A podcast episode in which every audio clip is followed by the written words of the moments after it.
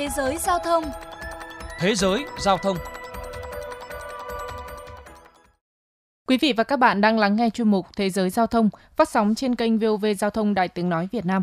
Thưa quý vị và các bạn, Bộ Giao thông Vận tải Thái Lan mới đây cho biết sẽ hồi sinh hệ thống kênh rạch tại Bangkok nhằm khai thác lợi thế giao thông đường thủy nội địa. Kế hoạch được kỳ vọng có thể góp phần giảm bớt áp lực kẹt xe cho các tuyến đường bộ vốn đang bị quá tải. Để tìm hiểu thêm, mời quý vị và các bạn cùng nghe bài viết sau đây.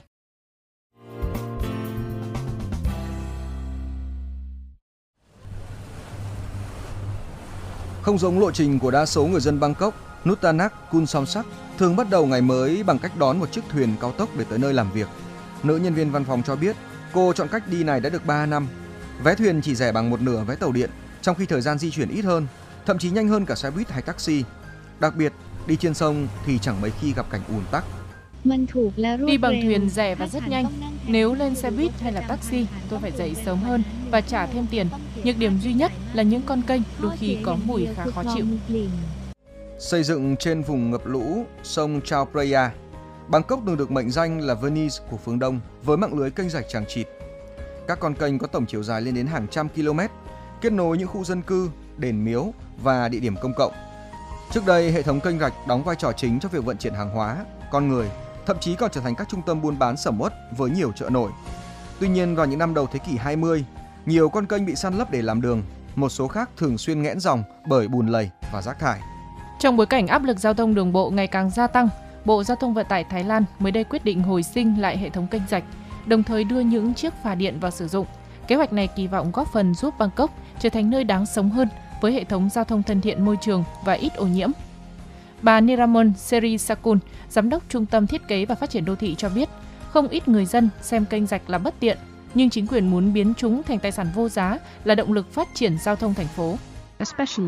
Thời điểm dịch Covid-19 khiến mọi người e ngại sử dụng giao thông công cộng, do đó giao thông đường sông và kênh rạch sẽ là giải pháp thay thế hoàn hảo.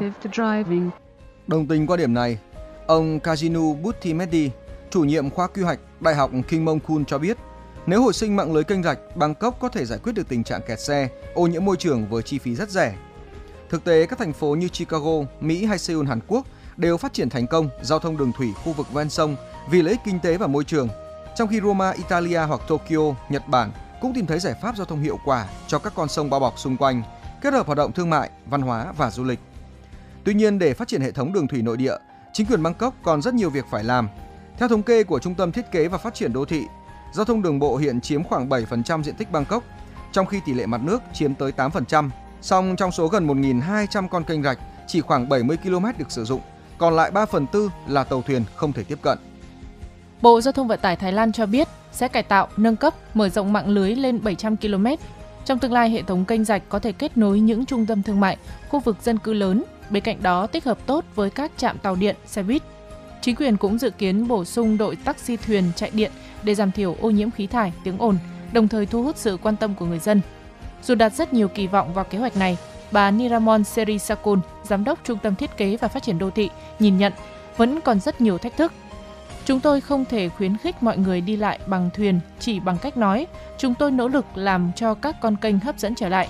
Ở các thành phố như Amsterdam, Hà Lan hay Venice ở Italia, kênh đào là một phần không thể thiếu trong cuộc sống hàng ngày. Bangkok đã từng làm được và có khả năng trở lại như vậy.